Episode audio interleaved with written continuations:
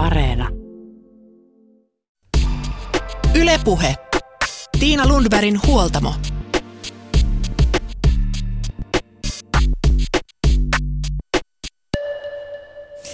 Aivot, tuo viilimäinen hyytelö, on monelle suuri mysteeri. Hyvinvointibuumin siivittämänä kroppaa treenataan intohimoisesti, mutta harvalle meistä tulee mieleen että se, että myös aivoja kannattaa huoltaa. Aivojumppana on pidetty sudokuja ja ristisanatehtäviä. Ne toimivat toki, mutta tärkeää on myös nukkua hyvin, syödä ravinteikasta ruokaa, harrastaa liikuntaa ja pitää huolta ihmissuhteista. Tänä päivänä on erityisen tärkeää miettiä aivojen hyvinvointia, sillä elämäntavat ovat muuttuneet digitalisaation myötä. Kuka olisi vielä joitain vuosia sitten osannut kuvitella, miten älypuhelimet muuttavat ihmisten käyttäytymistä? Nyt huoltamolla otetaan neuropsykologinen ote ja perehdytään aivotaitoihin, joiden avulla voidaan ottaa vastuuta omasta itsestä ja omasta hyvinvoinnista. Tervetuloa huoltamolle aiheesta kirjan kirjoittaneet neuropsykologit Heli Isomäki ja Niina Uusitalo. Kiitos. Kiitos. Kohta tavataan myös ravitsemustieteilijä ja filosofian tohtori Satu Jyväkorpi ja saadaan vinkkejä aivoystävälliseen ravintoon, mutta ensin sukelletaan siis tutkimaan aivoja ja käyttäytymistä. Te kirjoitatte aivotaidoista. Mitä on aivotaidot? Aivotaidot on oikeastaan tämmöistä aivojen käytön perustaitoja. Kykyä, kykyä kun, meillä on, kun me osataan käyttää aivotaitoja, meillä, on, meillä kaikilla on aivotaidot ja me opitaan niitä sieltä lapsuudesta lähtien. Ja kun meillä on riittävän vahvat aivotaidot, niin me kyetään saamaan ne aivot juurikin kokonaisvaltaisesti käyttöön. Eli me saadaan sitä työnjakoa tehtyä, me pystytään huomioimaan erilaisia asioita niin meidän aivoissa kuin sitten muutenkin kehossa ja toisaalta ympäristössä. Mä ajattelen, että aivotaidot on jotakin sellaista, se ei, ne ei ole mitään sellaista niin kuin yksittäistä tiettyyn informaatioon, esimerkiksi kieleen tai visuaalisiin asioihin tai muistiin tai tarkkaavaisuuteen liittyvää, vaan on jotakin ikään kuin vielä syvemmällä olevaa semmoista niin kuin aivojen organisoinnin ja aivojen niin käytön, käytön perustaa, ikään kuin sitä semmoista prosessoria, voisiko ajatella näin, että jos tämä tietokonemetafora on tietysti vähän kulahtanut niin kuin aivojen suhteen, että aina, aina verrataan aivoja tietokoneeseen, mutta jollakin tavalla niin kuin se, se tieto, ne asiat, mitä me ollaan opittu elämän aikana, niin se on sitä, sitä dataa, mitä sitten se prosessori pyörittää. Ja, ja vielä sitten sen prosessorin taustalla tarvitaan se semmoinen koneisto, joka ikään kuin mahdollistaa sen, että siellä erilaiset ohjelmat pyörii, niin, niin aivotaidot on, on hyvin pitkälti tällaista, tällaista osaa niin kuin meidän aivoissa. Yksi osa aivotaidoista, jonka te olette lanseeranneet, niin on mielipeilin käsite. Mikä on mielipeili? No mielipeili on, on kyky, joka, joka aivotutkimuksen mukaan on, on ominaista vain ihmisille. Eli, eli vain ihminen on olisi ainoa laji, jolla on kyky niin kuin katsella mieltä sisäänpäin. Eli, eli tarkkailla esimerkiksi omassa mielessä olevia asioita, huomioida se, mitä ajattelen juuri nyt, mikä tunnetila minulla on juuri nyt. Ja myöskin tehdä päätelmiä siitä asiasta, eli, eli ymmärtää se, että miksi minusta tuntuu juuri nyt tältä, tai mitä siitä seuraa, että, että minulla on tämä tunne, mit, mikä, miten se saa mut vaikka käyttäytymään tässä tilanteessa. Ja sitten toisaalta mielipeili mahdollistaa meille toisen ihmisen mielen jonkun tasoisen ymmärtämisen.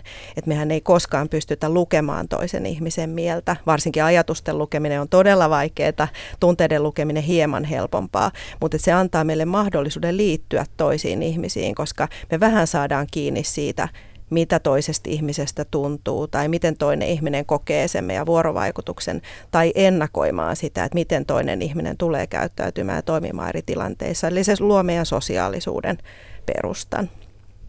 Joo, ja me ollaan kirjassakin kuvattu sitä, että mielipeili peili on tavallaan kuin peili. Eli me jokainen nähdään peilissä, kun me katsotaan itseemme, niin tavallaan siellä on se reaalinen kuva, mutta se tulkinta siitä, mitä peilissä näkyy, niin fyysisesti kuin sitten, kun me peilataan sisäänpäin, niin siihen se värittyy meidän omilla käsityksillä, meidän ennakkoluuloilla, meidän ajatuksilla itsestämme, meidän niin kuin, ja myös sillä, mitä muut ovat meille viestineet eri tavoin.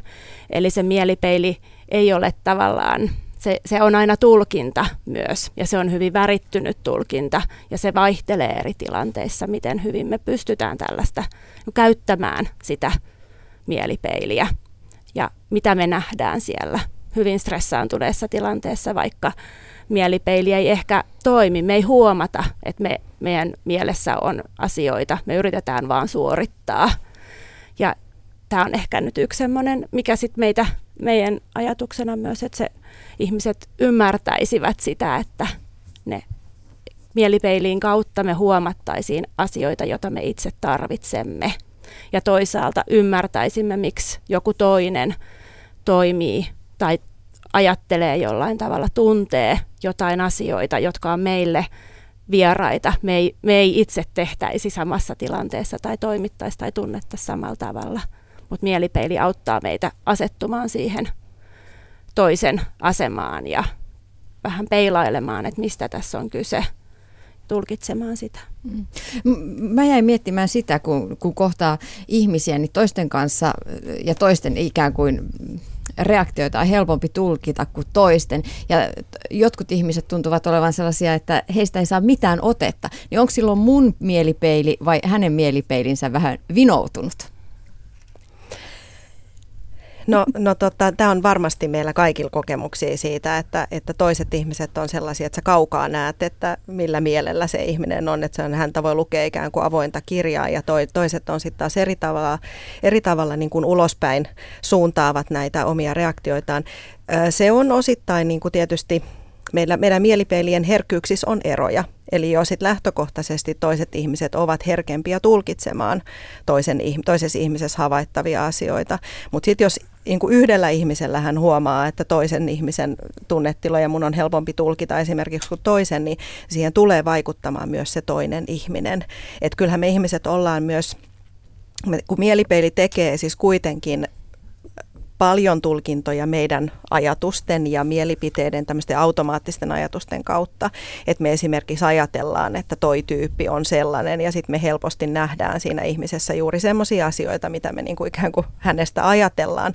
Mutta myöskin se, että mielipeili tekee tulkintoja myös ihan niin kuin esimerkiksi visuaalisten faktojen perusteella, esimerkiksi ihmisen ilmeiden ja eleiden ja, ja niin kuin tämmöisen ihan todellisen käyttäytymisen perusteella. Jos joku ihminen on ikään kuin niin kuin joku on, Janna Rantala on tainnut määritellä, että toiset on akvaarioita ja toiset on tiiliseiniä, niin, niin tietyllä tavalla, että jos me kohdataan tämmöinen tiiliseinä ihminen, jonka läpi ei ikään kuin näe, että mitä siellä mielessä liikkuu, niin, niin silloin se taitavakaan mielipeili ei tietenkään pysty tulkitsemaan niin hyvin sen ihmisen mielen sisältöjä kuin sitten semmoisen akvaarion, jossa näkyy ikään kuin kaikki mielen liikkeet niin kuin läpi, mitä siellä tapahtuu, niin, niin sellaista ihmistä on helpompi tulkita. Ja sitten myöskin tämä, että meidän kun me ollaan, meidän aivot on hyvin subjektiiviset. Tämä on ehkä niin kuin sellainen musta yksi aivotaiteen niin kuin ydin, että me ehkä kuvitellaan liikaa, että aivot niin kuin objektiivisesti tarkastelee maailmaa ja tekee havaintoja. Ja tämä ei ollenkaan pidä paikkaansa. Että vaikka me otetaan niin yksinkertainen esimerkki, että me otetaan kaksi ihmistä, me laitetaan kävelemään ne tuosta kadun toisesta päästä toiseen päähän. Ja me kysytään, kun ne pääsee sinne toiseen päähän, että mitä sä näit siinä matkalla. Niin ihmiset kertoo nähneensä eri asioita koska he orientoituu siihen ympäristöön tavallaan omista aivoistaan lähtöisin. Niin tämä myös vaikuttaa sitten tässä mielipeilissä sillä tavalla, että usein meidän on helpompi tulkita semmoisen, ihmisen mielen sisältöjä, joka on enemmän samanlainen kuin me itse. Että tavallaan se on meille tuttua. Että tässä voi tulla esimerkiksi eri kulttuurien välillä niin kuin hankaluuksia meille, että meidän on sen takia vaikeampi käyttää mielipeiliä – esimerkiksi toisesta kulttuuritaustasta oleviin ihmisiin, jos siellä onkin jotain eroja esimerkiksi nonverbaaliviestinnässä tai jossakin tämmöisissä niin kuin tuttavallisuustavoissa tai muissa, että me voidaan tehdä isojakin väärintulkintoja, koska me ei, ei, ei todellakaan niin kuin objektiivisesti tarkastella sitä toista ihmistä, vaan niin kuin kaikki tapahtuu sen meidän oman subjektin, eli omien aivojen läpi. Miten arjessa sitten pitä, pitäisi miettiä sitä, just sitä subjektiivista kokemusta, sitä, että kaikki tapahtuu niin kuin mun kautta. Millaisissa tilanteissa ö, erityisesti se, siihen kannattai, sitä kannattaisi miettiä, että hei, tämä on nyt vaan niin kuin mun oma näkemys tästä jutusta? Mä ajattelisin, että tavallaanhan meidän täytyisi tehdä sitä ihan koko ajan, ja me tehdäänkin, su, suuri osa ihmisistä tekee sitä luonnostaan. Mutta se tapahtuu oikeastaan niin päin, että olisi tärkeää ha- hahmottaa se jokaisen, että hei, mulla on tällainen mielipeili. Ja kun me ollaan se me puhutaan tästä tiedostamisen tasosta, että ensin pitää tiedostaa, millaisia aivotaitoja on olemassa. Ja sitten huomata, että hei, että mulla tuli tällainen reaktio. Tai että nyt mä tein näin. Ja vähitellen, kun alkaa huomaamaan niitä ihan neutraalimmissakin tilanteissa, niin se oikeastaan vahvistuu se taitokin sitä myötä. Eli alkaa huomaamaan, koska ihan joka ikisessä tilanteessa ne meidän aiemmat kokemukset, meidän näkemykset, meidän, mitä me ollaan koettu, niin vaikuttaa. Ja yhtenä tosi tärkeänä asiana mä otan tästä ennakkoajatukset, automaattiset ajatukset, jotka tulee vahvasti, että kaikki miehet ovat jotain tai, tai lapset ovat aina, tai lasten täytyisi olla jonkinlaisia. Tai minä en koskaan mm. osaa tällaista, tai aina epäonnistun tällaisissa asioissa. Nämä voivat olla hyvin invalidisoivia meille monissa tilanteissa, ja silloin ehkä on se arkinen tilanne, että olisi syytä niin kuin lähteä jotenkin huomaamaan, että hei, tämähän onkin vaan mun ajatusta, tämä ei olekaan se niin kuin faktatila. Ylepuhe. Tiina Lundbergin huoltamo. Huoltamolla vieraana ovat neuropsykologit Heli Isomäki ja Niina Uusitalo. Miten toimii sitten hyvä, hyvä mielipeili? Millainen on tämä ihminen, jolla on hyvä mielipeili? Ehkä mä ajattelen tässä ajassa muutenkin puhutaan tällaisesta hidastamisesta ja hetkessä elämisestä, tietoisesta mm. läsnäolosta.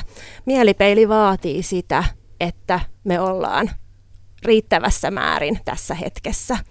Me pysähdytään jollain tavoin kuulosteleen sitä, että mitä, mitä mun mielessä on, mitä, mitä mulla herää tässä tilanteessa ja myös siihen, että hei, hän sanoi noin, tarkoittikohan hän juuri sitä tai mikä siellä taustalla saattaisi olla vaikuttimena, joka voi olla ihan tois, täysin sen toisen ihmisenkin tiedostamaton, tiedostamaton asia, joka siellä on mukana. Ainakin tämä hetkessä oleminen ja siihen tilanteeseen asettuminen auttaa mielipeiliä valtavasti. Ja mä ajattelisin, että, että tavallaan se omassa elämässä ja omissa aivoissa läsnäolo että jotenkin, että, että pysähtyy siihen, mitä mä ajattelen ja tunnen ja, ja miksiköhän mä ajattelen näin. Ja, ja, mikä, ja, ja se, että siinä mun ajatuksissa on aina tämä, että siihen vaikuttaa myös muut asiat kuin ne todelliset faktat. Että mulla on taipumus myöskin niin kuin ajatella tämän tyyppisesti näissä tilanteissa, mutta myöskin sitten se, se aktiivinen läsnäolo vuorovaikutustilanteissa on hyvää mielipeilin käyttöä. Että, että jotenkin niin kuin, surullisena seuraamme tätä keskustelua, jossa paljon puhutaan siitä, että miten esimerkiksi lasten ja vanhempien välinen aktiivisen vuorovaikutuksen aika on vähenemässä esimerkiksi median, aikuisten median käytön tai lasten median käytön vuoksi. Ja me esimerkiksi usein koulutuksissa puhutaan lasten, lasten tota median käytöstä sähköpaimenena ja, ja niin edelleen. Että meillä on paljon tullut sellaisia asioita, jotka ikään kuin ovat korvanneet tai syöneet vähän sitä aktiivisen vuorovaikutuksen aikaa. Ja silloin kun me ei olla aktiivisessa vuorovaikutuksessa toiseen ihmiseen, niin silloin meillä ei ole mahdollisuutta käyttää samalla tavalla tai mielipeilin ei ole mahdollisuutta samalla tavalla kehittyä tai, tai toimia, oppia rekisteröimään sitä toisen ihmisen ajatussisältöä ja tunnetilaa ja, ja nämä on sellaisia, mitä me niin kuin hirveästi tarvittaisiin ja kaivattaisiin, jotta, jotta me kehityttäisiin taitaviksi tässä. On ja meillä esimerkiksi ajatellaan videoneuvotteluita tai sähköpostin kautta käydään paljon keskustelua, joka ennen oli vähintään puhelimessa, jossa pystyy tulkitsemaan äänenpainoista ja muista ihmisestä, sit viestistä enemmän.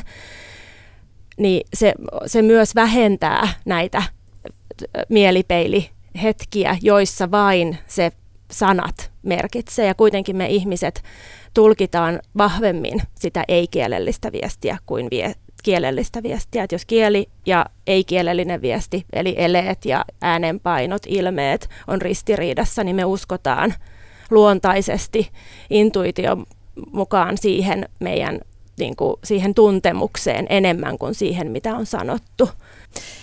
Mä jäin miettimään tätä digitalisaation tulvimista tosi vahvasti. En haluaisi nyt olla mikään niin kuin, äh, sormea heristävä vanhempi täti-ihminen, mutta, mutta kyllä mä vähän, vähän kohahdin tässä eräänä päivänä, kun mä näin esimerkiksi tilanteen, missä äiti imetti lastaan ja siinä oli niin kuin viihdykkeenä älypuhelin, ettei se lapsi niin kuin, jotenkin, en tiedä, että oliko siinä se, että se pysyisi paikalla vai mi, mikä siinä oli.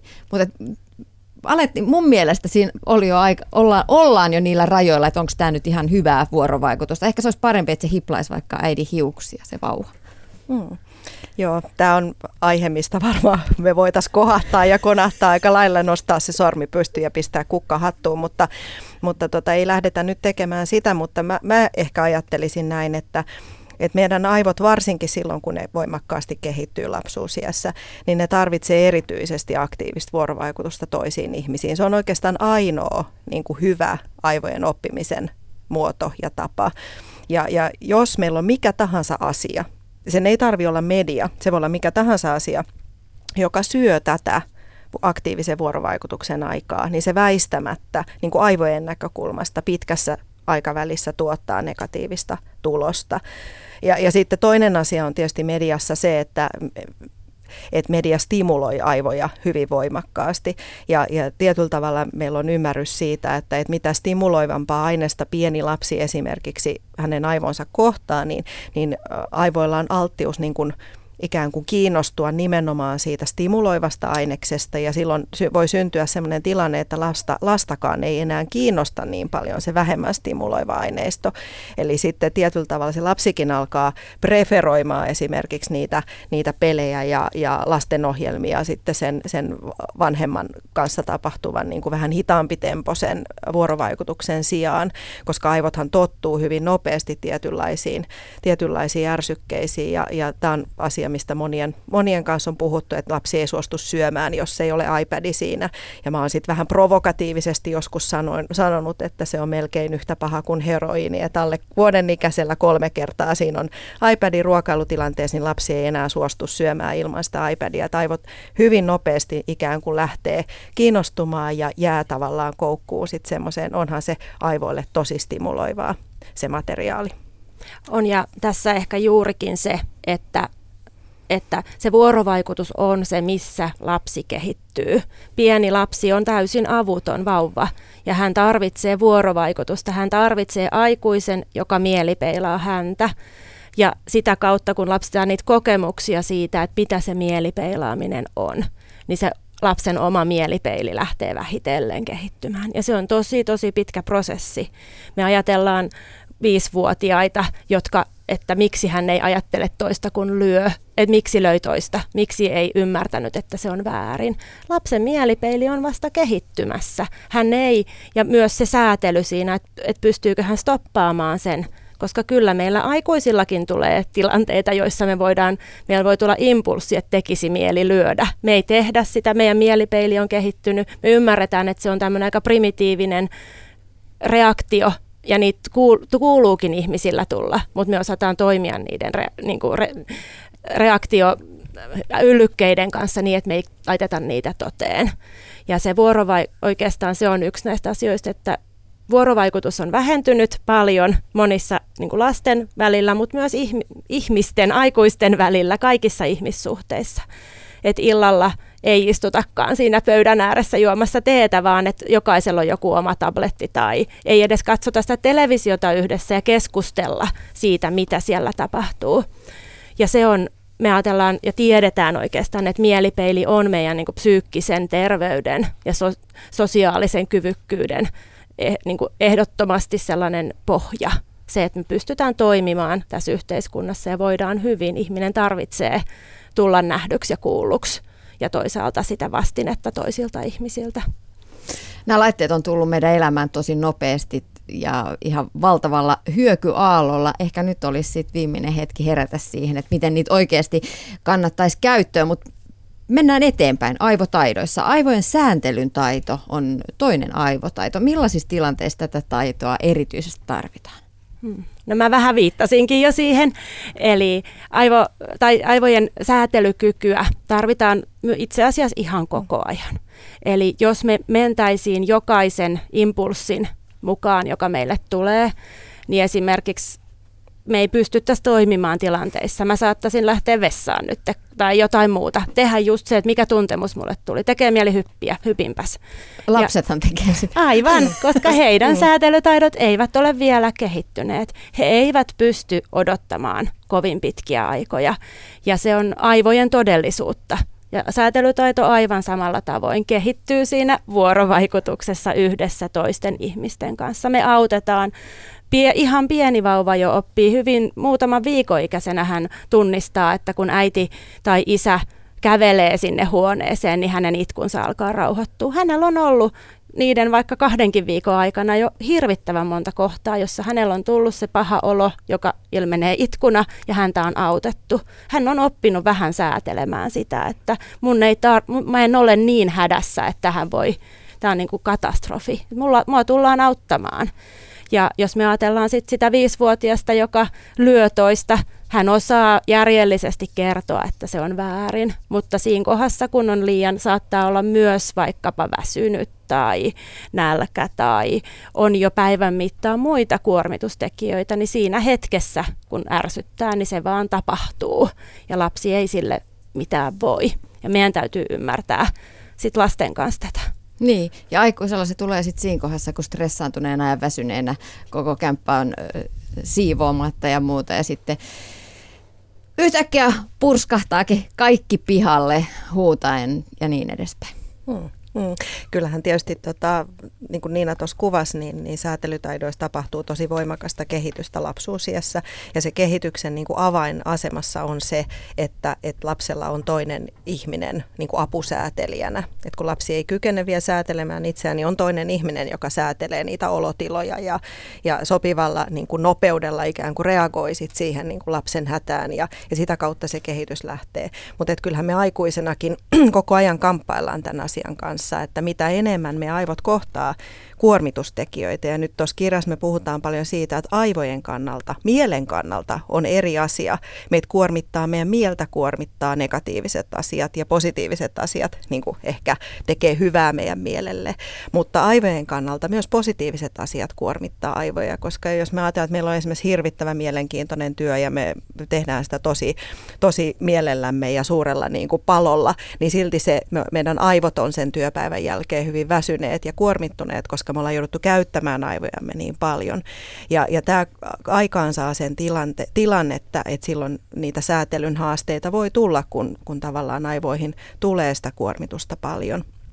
Ja säätelyssä meillä aikuisillakin se ideaali on, on tai se, että me joudutaan niin kuin tasapainottelemaan koko elämämme ajan.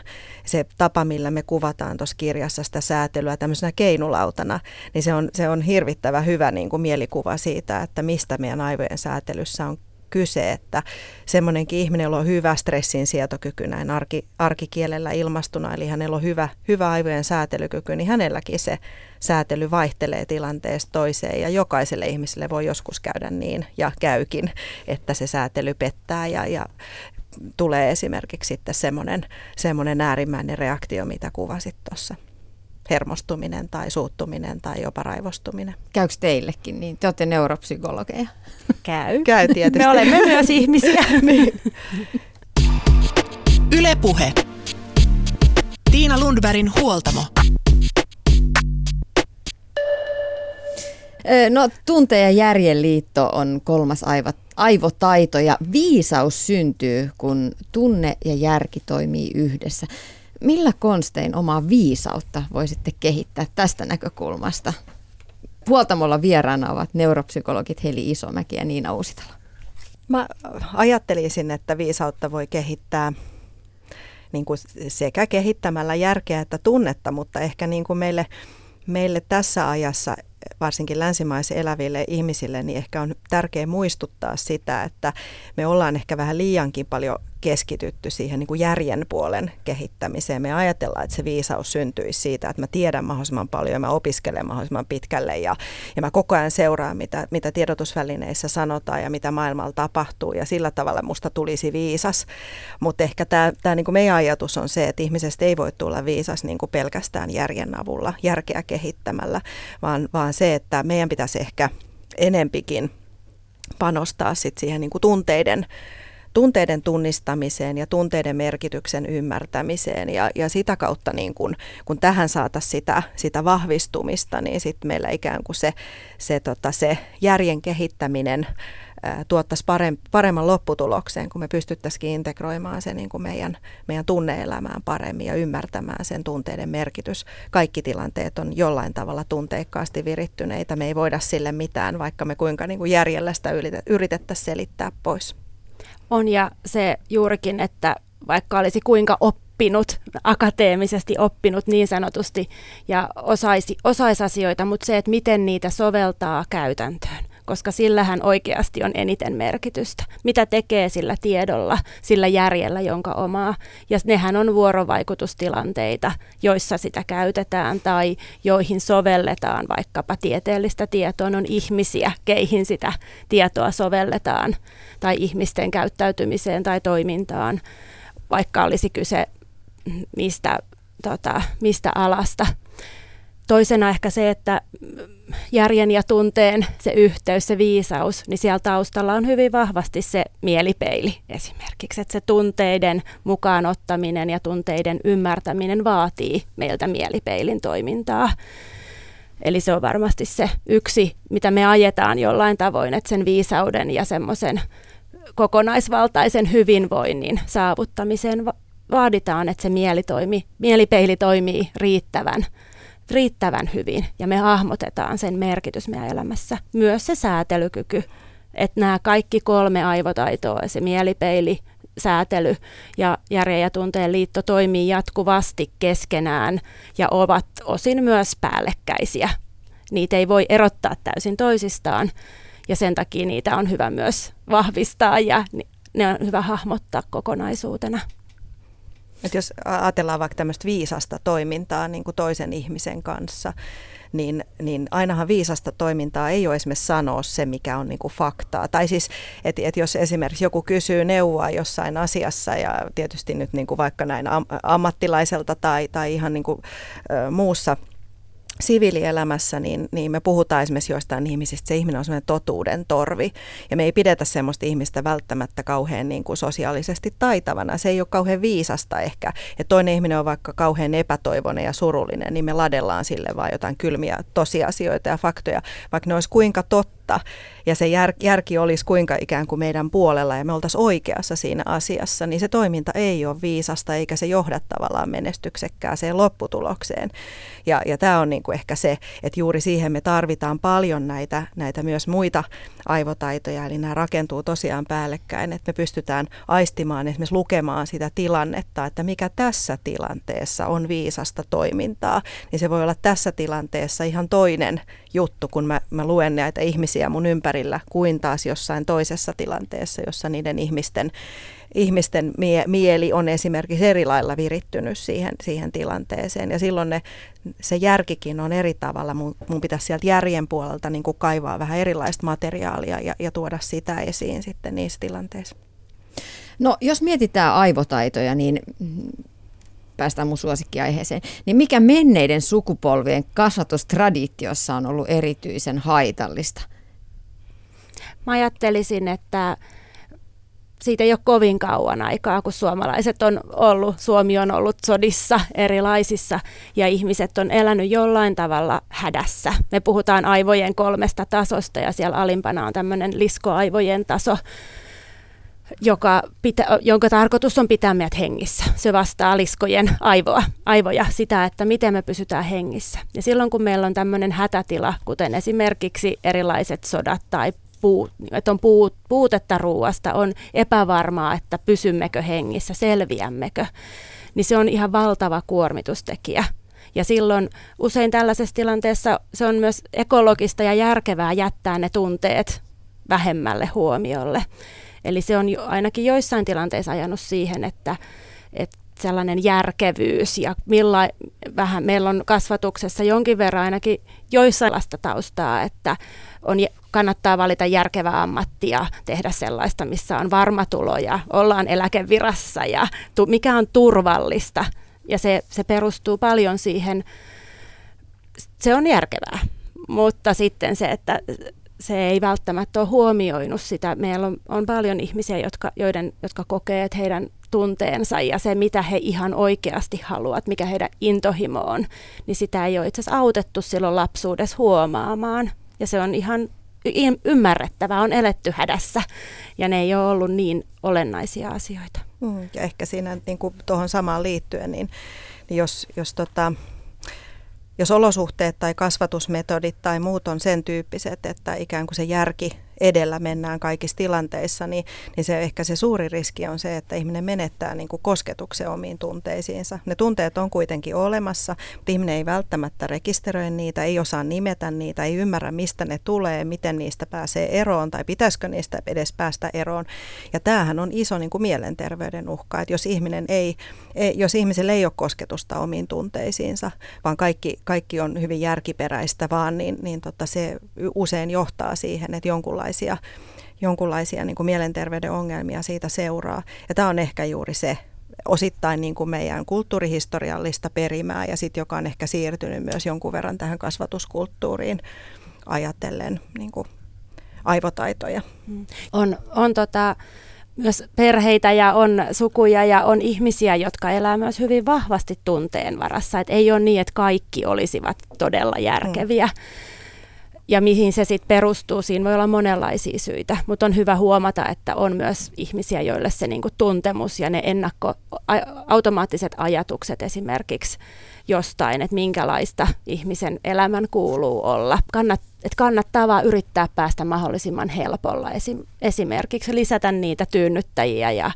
tehdä asiat mahdollisimman vähällä vaivalla, kunhan pärjätään, niin kuin, että pysyy hengissä ja on, että mukavuus on tärkeintä tässä on molempia ääripäitä myös olemassa ja osaltaan se voi olla jonkinlaista yritystä korjata sitä, että jossain kohdassa on täytynyt olla kovin järkevä, niin se korjausliike vaan on ollut ehkä joskus sit liian suuri. Mä tuossa alussa jo mainitsin, että aivoille, aivojen rakenteille on tärkeää nukkua hyvin, syödä ravinteikasta ruokaa, harrastaa liikuntaa ja pitää huolta ihmissuhteista. Seuraavaksi huoltamolla tavataan ravitsemustieteilijä ja filosofian tohtori Satu Jyväkorpi ja kysytään, millainen ravinto pitää mielen virkeänä. Ylepuhe. Tiina Lundbergin huoltamo. Ravinto, joka pitää mielen virkeänä, on tällaista monipuolista ruokaa, että ehkä eniten on tutkittu niin sanottua Välimeren ruokavaliota, missä on paljon kasviksia, hedelmiä, marjoja ja sitten on, siinä käytetään äh, rasvana etenkin oliviöljyä ja sitten siinä on kalaa, pähkinöitä, siemeniä, täysyvää viljaa ja sitten tämmöistä vaaleita lihaa ja sitten rasvaisia maitotuotteita ja punaista lihaa vähemmän. Ja itse asiassa tämä on aika lähellä meidänkin ihan ravitsemussuosituksia, vaikka puhutaan Välimeren ruokavaliosta. Ehkä, ehkä suurin, suurin ero tämmöiseen ää, niin kuin suomalaisiin ravitsemussuosituksiin on, on sitten tämä maitotuotteiden käyttö, että tässä Välimeren ruokavaliossa ei niin paljon käyttää maitotuotteita. Lisäksi ihan tutkijat on kehittänyt Mind-ruokavalion, joka, joka on tämmöinen niin sanottu fuusio tällaisen korkean verenpaineen ja välimeren ruokavaliosta, jossa on sitten vielä tarkemmin määritelty, että tiettyjä kasviksia ja etenkin tämmöisiä tummavihreitä lehtivihanneksia ja marjoja ja tota, niin, niin, papuja käytetään, käytetään. Muuten se on hyvin, hyvin saman, samanlainen kuin tämä välimeren ruokavalio mutta yleisesti ottaen niin, niin tällainen ruokavalio, missä on hyvälaatuisia rasvoja, eli, eli ihan, ihan kotimainen rypsiöljy käy ihan hyvin, ja, ja, ja kala on, on tota, niin, niin, monissa monissa tutkimuksissa, tämmöisissä pitkissä seurantatutkimuksissa, niin havaittu, että, että ihmiset, jotka syö säännöllisesti kalaa, niin heillä on pienempi riski sairastua muistisairauteen. Kalassa on etenkin näitä omega-3-rasvahappoja, jotka on aivotoiminnalle suotuisia ja, ja tota, niin, niin ne vaikuttaa moneen asiaan aivoissa. Ja sitten taas kasviksista saa tosi paljon vitamiineja, kivennäisaineita, jotka on aivoille välttämättömiä. Ja lisäksi niissä on paljon bioaktiivisia yhdisteitä, mitä kaikkea ei vielä tunnetakaan. On tämmöisiä karoteeneja, ja, ja tota, sitten täällä flavonoideja, ja, ja tää, jotka on tämmöisiä polyfenolisia yhdisteitä, jotka sitten, joilla voi olla tämmöisiä ihan itsenäisiä vaikutuksia aivoihin. Eli, eli kaikilla näillä tai sanotaan näillä ruokavalioilla, jotka on aivoterveellistä, on yhteistä se, että, että niissä on, on ravintoainerikkaita ja sitten hyvälaatuista ruokaa. Ei tällaista, ei siellä paljon valkoista vehnäjauhoa, sokeria, huonolaatuisia rasvoja, että ne on kaikki haitallisia aivoille. Sä oot kirjoittanut, Satu Jyväkorpi, Hyvää aivoille kirjan. Onko ruokavaliolla ja esimerkiksi masennuksella jonkinlaista yhteyttä? Se on hyvä kysymys näin vuoden pimeimpään aikaan. Eh, no joo, sitä on paljon tutkittu ja on havaittu, että, että masentuneilla ihmisillä monesti on tällainen aika huonolaatuinen ruokavalio, eli he syövät vähemmän kotona tehtyä ruokaa ja enemmän prosessoitua.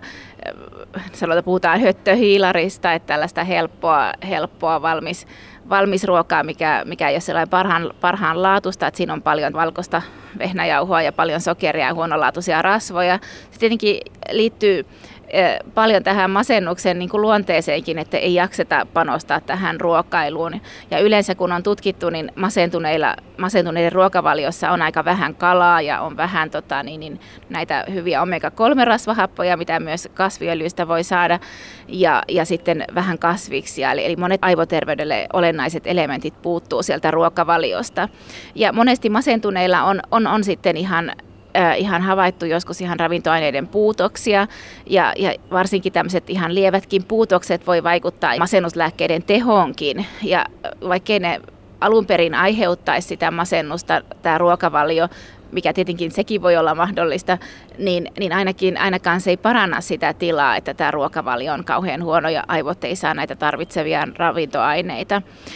On, on havaittu, että tiettyjen B-vitamiinien puutos, niin kuin foolihapon ja B12-vitamiinin puutos esimerkiksi on ihan yhteydessä tietyn tyyppiseen masennukseen ja, ja ihan käypähoitosuosituksessakin neuvotaan foolihappoa mittaamaan, että jos havaitaan masennus, että foolihapon puute esimerkiksi estää masennuslääkkeidenkin tehoa.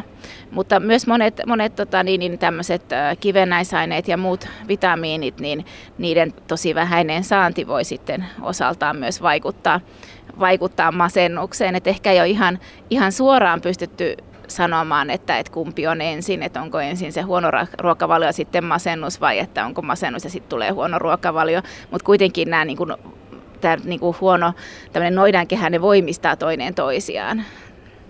No jos ei nyt ihan syöksytä sinne niin masennuksen sairauden syövereihin, vaan puhutaan enemmän alakulosta, mikä joskus, joskus mielen valtaa ja varsinkin Suomessa pimeimpää vuoden aikaa, niin tuntuu, että aina on vaan pimeätä ja mielikin on pimeänä, niin millaisella ruokavaliolla, olisiko jotain kikkoja, jolla voisi pitää mielensä vähän virkeämpänä? No sitten taas vähän näitä samoja asioita pyöritellään, että tosiaan, että, että kaikki nämä, jotka vaikuttaa aivoterveyteen, ne vaikuttaa myös mielialaan. Eli, eli runsas kasvisten saanti on vaikuttanut jossain tutkimuksessa positiivisesti mielialaan, samoin hyvälaatuiset rasvat ja kalansaanti.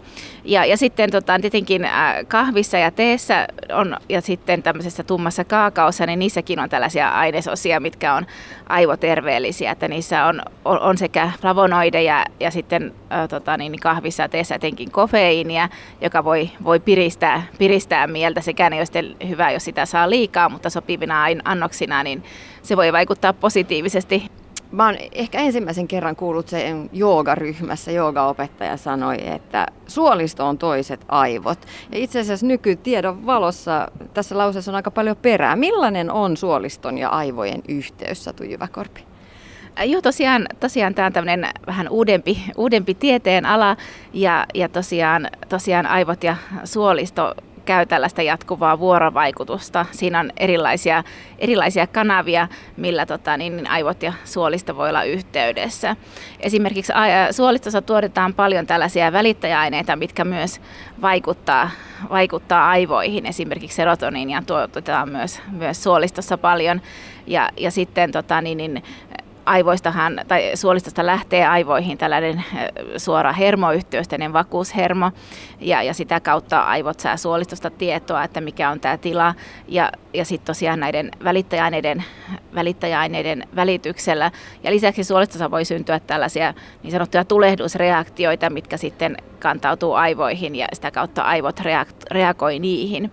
Ja tämä on tosi todella kiinnostava, tämä on tämmöinen aika, aika uusi tutkimusala, mutta on esimerkiksi esimerkiksi havaittu, että, että tiettyjä probiootteja, eli bakteerikantoja, millä on todettu tämmöisiä terveysvaikutteita, niin kun tiettyjä tällaisia bakteerikantoja on annettu esimerkiksi jukurtin, jukurtin muodossa koehenkilöille tai tutkimushenkilöille, niin, niin on havaittu, että, että heillä, heillä on, niin on tämmöiset tietyt mielenterveysoireet vähentynyt, esimerkiksi ahdistus ja tämmöinen stressi, niin sitä on pystytty vähentämään lyhyehköllä kuurilla noin kuukauden kestävällä.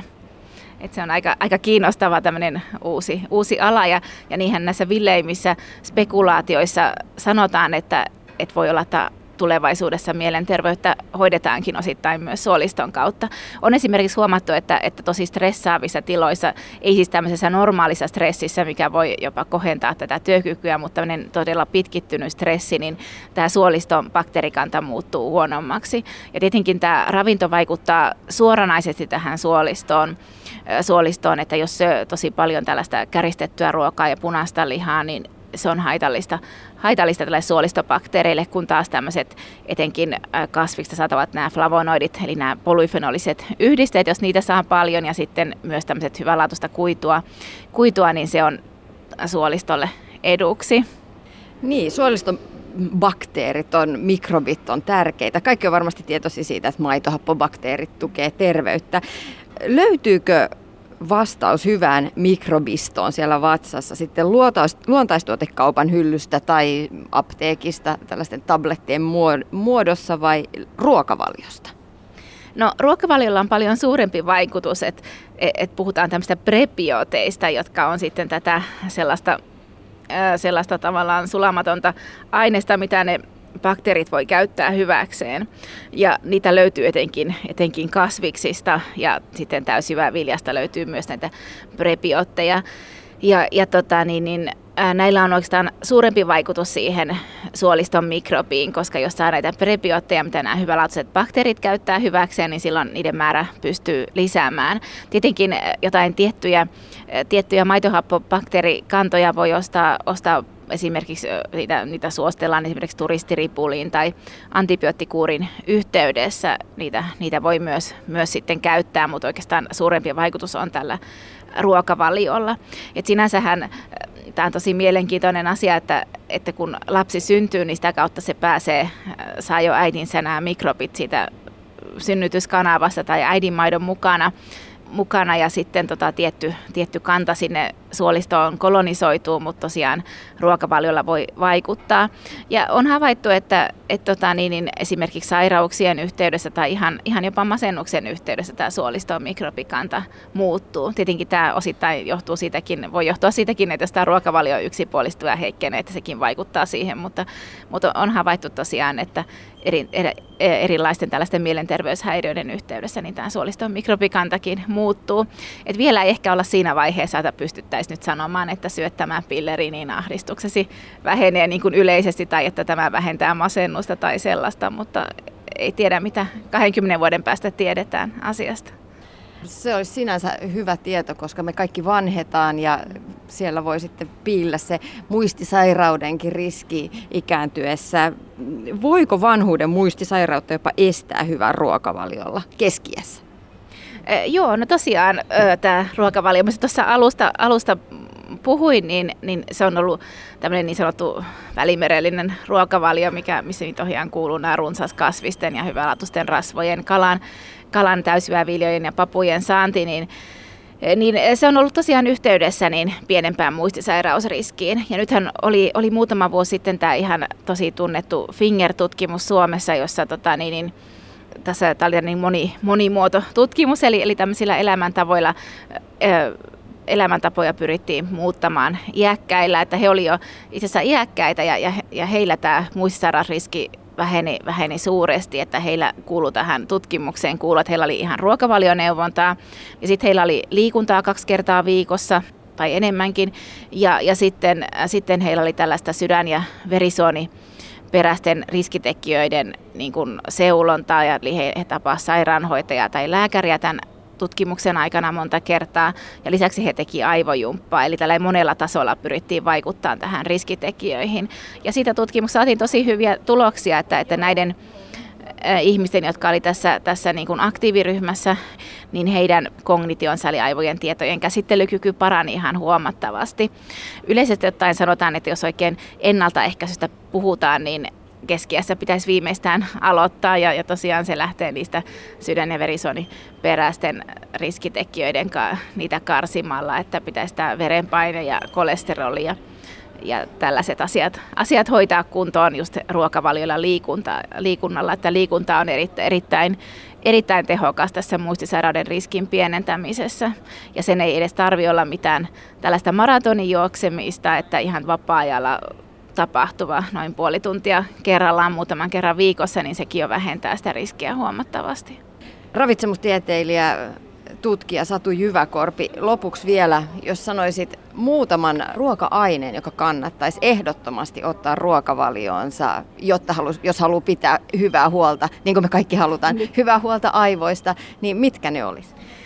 No kalaa kannattaa syödä, syödä pari kertaa viikossa tai vähintään kerran viikossa ja sitten tota, niin, niin, monipuolisesti kasviksia, värikkäitä kasviksia, marjoja, hedelmiä, tummanvihreitä lehtivihanneksia ja tota, niin, että ruoka olisi mahdollisimman värikäs sisältäisi paljon, paljon kasviksia, tosiaan kalaa, pähkinöitä. No nyt niitä tulikin enemmän hyvänlaatuisia rasvoja, niin näitä, näihin kannattaa panostaa etenkin. Ylepuhe. Tiina Lundbergin huoltamo. Näin kertoi ravitsemustieteilijä Satu Jyväkorpi. Nyt on pidetty ruualla huolta aivoista ja seuraavaksi pohditaan, miten aivotaitoja voidaan kehittää. Ja liittyen tuohon edelliseen inserttiin Heli Isomäki ja Niina Uusitalo kysyn, että nyt kun me tiedetään, että millainen ruoka on hyvää aivoille, niin millä sitten voisi ohjelmoida itsensä syömään sellaista ruokaa, kun mieli tekee vain suklaata ja irtokarkkeja, alkoholin käyttökään ei jää useinkaan siihen yhteen hyvää tekevään lasilliseen. Vaalea leipä vetää puolensa ja täysjyvä pastakin on omituisen harmaata. Varmasti me ollaan kaikki huomattu, että se tieto ei riitä. Että se muut, ja tämä on yksi meidän psykologian semmoinen olennainen asia, jota me, me korostetaan ja me tarvitaan jo, jollain tavoin sellaisia mahdollisuuksia siihen, että missä me toteutetaan tätä, tätä ympäristöä, joka ehkä tukee meitä siinä muutoksessa, siinä, että me ei enää toimittaisi sillä vanhalla tavalla, joka, joka olisi, toisi sitä nopeata hyvää, sitä samaa kuin ehkä se tabletti tai muu. Se tuo sen nopean hyvän olon tun, tunteen, ne nopeat hiilarit esimerkiksi, tai se alkoholi, tai tai muuten. Me, ja sitten me tarvitaan myös ehkä niin kuin ap, usein apua muilta, mutta sitten sellaista omaa kokemuksellista tunnetta siitä, että mitä hyötyä minulle tästä ihan oikeasti olisi. Että mitä, kun minä näen tämän vaivan, onko se hyöty vaan se, että olen laihempi tai näytän paremmalta mutta kun meidän mielipeili on riittävä kirkas, me huomataan, että hei, tästä on myös mun mielelle. Me huo- aletaan huomaamaan niitä hyötyjä sinne omalle vaikkapa sille, että me ollaan virkeämpiä. Tai kun me syödään monipuolisesti ja riittävän oikealla rytmillä, että vireystila pysyy, niin me me voida, aletaan voida paremmin myös mieleltämme ja se kokonaisvaikutuksen huomaaminen ja se vaatii aikaa. Se ei tuu sillä ekan päivän aikana eikä tokan päivän aikana ja sellainen pitkäjänteisyyden harjoittelu, mutta se, että olisi hyvin pienet tavoitteet. Ei lähdetä tavoittelemaan kerralla jotain valtavaa muutosta ja seurataan sitä omaa, omaa laitetaan pienempiä tavoitteita ja seurataan, miten se etenee. Hmm. Me psykologiassa puhutaan paljon siitä, että yksi ihmisen elämän tai ihmisen niin kuin perustarpeista on tämä mielihyvän tavoittelu, että tietyllä tavalla se, se on hyvin luontevaa meille ihmisille, että meidän tekee mieli sellaisia asioita, jotka tuottaa meille mielihyvää. Ja, ja sitten Niina puhuu tästä niin kuin pitkäjännitteisyydestä kun mä oon puhunut, että me eletään tämmöisten ilmasten näytteiden ja välittömän tyydytyksen maailmassa, että meidän aivot on ehkä tottunut vähän siihen. Se aika jänne on meidän aivoissa lyhentynyt. Jos ajatellaan esimerkiksi sitä, että joku ihminen lähettää mulle sähköpostia, kysyy jotain asiaa. Jos mä en vastaa hänelle saman päivän aikana, niin mä saan jo heti seuraavana aamuna viestiä, että ootko sä saanut mun viestin. Että meidän aivot on niin kuin tottunut jo siihen, että asiat tapahtuu paljon nopeammin ihan varmasti niin kuin 50 vuotta sitten ihmiset ei ajatelleet näin nopeasti ikään kuin ja, ja heti, että nyt tässä on joku pielessä, kun tämä, tämä ei tapahdu. Ja mä ajattelin, että tässä mielihyvän tavoittelu on siis meille synnynnäistä ja, ja niin kuin biologista, ja sitten kun tämä meidän aikajänne on lyhentynyt, me haluttaisiin tavallaan nopeasti niitä, sitä mielihyvää. Ja sitten kun se terveellinen ruoka esimerkiksi tai joku muu tämmöinen, vaikka me todella tiedetään, että se on, on hyväksi meille, niin se kokemus siitä, että se ei tuotakaan meille välittömästi sitä mielihyvän tunnetta, vaan se esimerkiksi, niin kuin sä sanoit, että se näyttää niin kuin harmaammalta se, se täyshyvä pasta ja se, se, niin kuin se, tavallaan se visuaalinenkin mielihyvä ei ole ihan niin hyvä kuin siinä täysin vaaleasta vehnästä valmistetussa pastassa, niin, niin me mie- mielellään niin kuin preferoidaan, valitaan tavallaan se, mikä tuottaa nopeammin se vielä hyvä kokemuksen.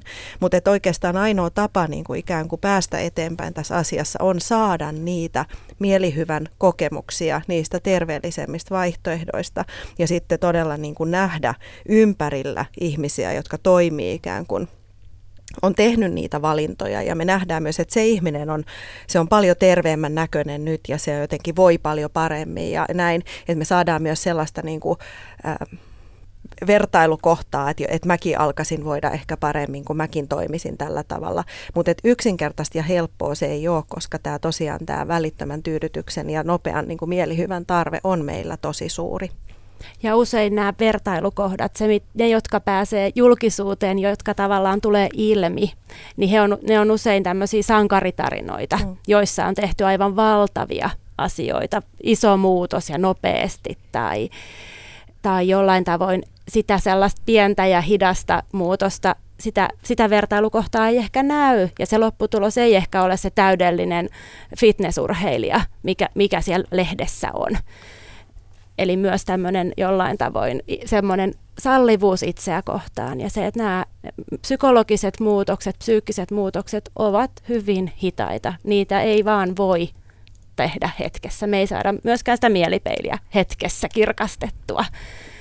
Sen ymmärtäminen, että tämä on pitkä prosessi, mutta kyllä että pienetkin asiat siellä matkalla auttaa siinä. Mm, ja sitten ehkä vielä, vielä viimeisenä se, että että ehkä semmoista hyvää, viisasta aivojen käyttö on ottaa huomioon myös ne tunteet. Että jos se, jos se terveellinen ruoka on järkevä vaihtoehto, niin ehkä sitten se, että, että jos joku hyvässä seurassa syöty, syöty niin kuin epäterveellinen ateria, niin, niin se, siinä, siihen voi sisältyä paljon semmoisia positiivisia tunteita ja paljon sitä mielihyvän kokemusta, niin onko sekään sitten hyvä vaihtoehto ikään kuin, niin kuin totaalikieltäytyä tällaisista kokemuksista, vaan että jollakin tavalla ehkä siinä yrittää löytää se semmoinen kultainen keskitie siinä, että et ei, ei kaikkein niin kuin parhaiten ei voi kuitenkaan ne ihmiset, jotka kieltäytyy kaikesta vähänkään epäterveellisestä, vaan ehkä sellaiset, jotka hallitsee niin kuin, ja ymmärtää sitä, että vaikka mulla on taipumusta tällaiseen, niin sitten mä en kuitenkaan niin kuin sorru siihen koko ajan, koska siitä taas seuraisi enemmän ongelmia. Mutta mä uskon, että aika moni va- olisi valmis valitsemaan terveellisen ruokavalion, jos,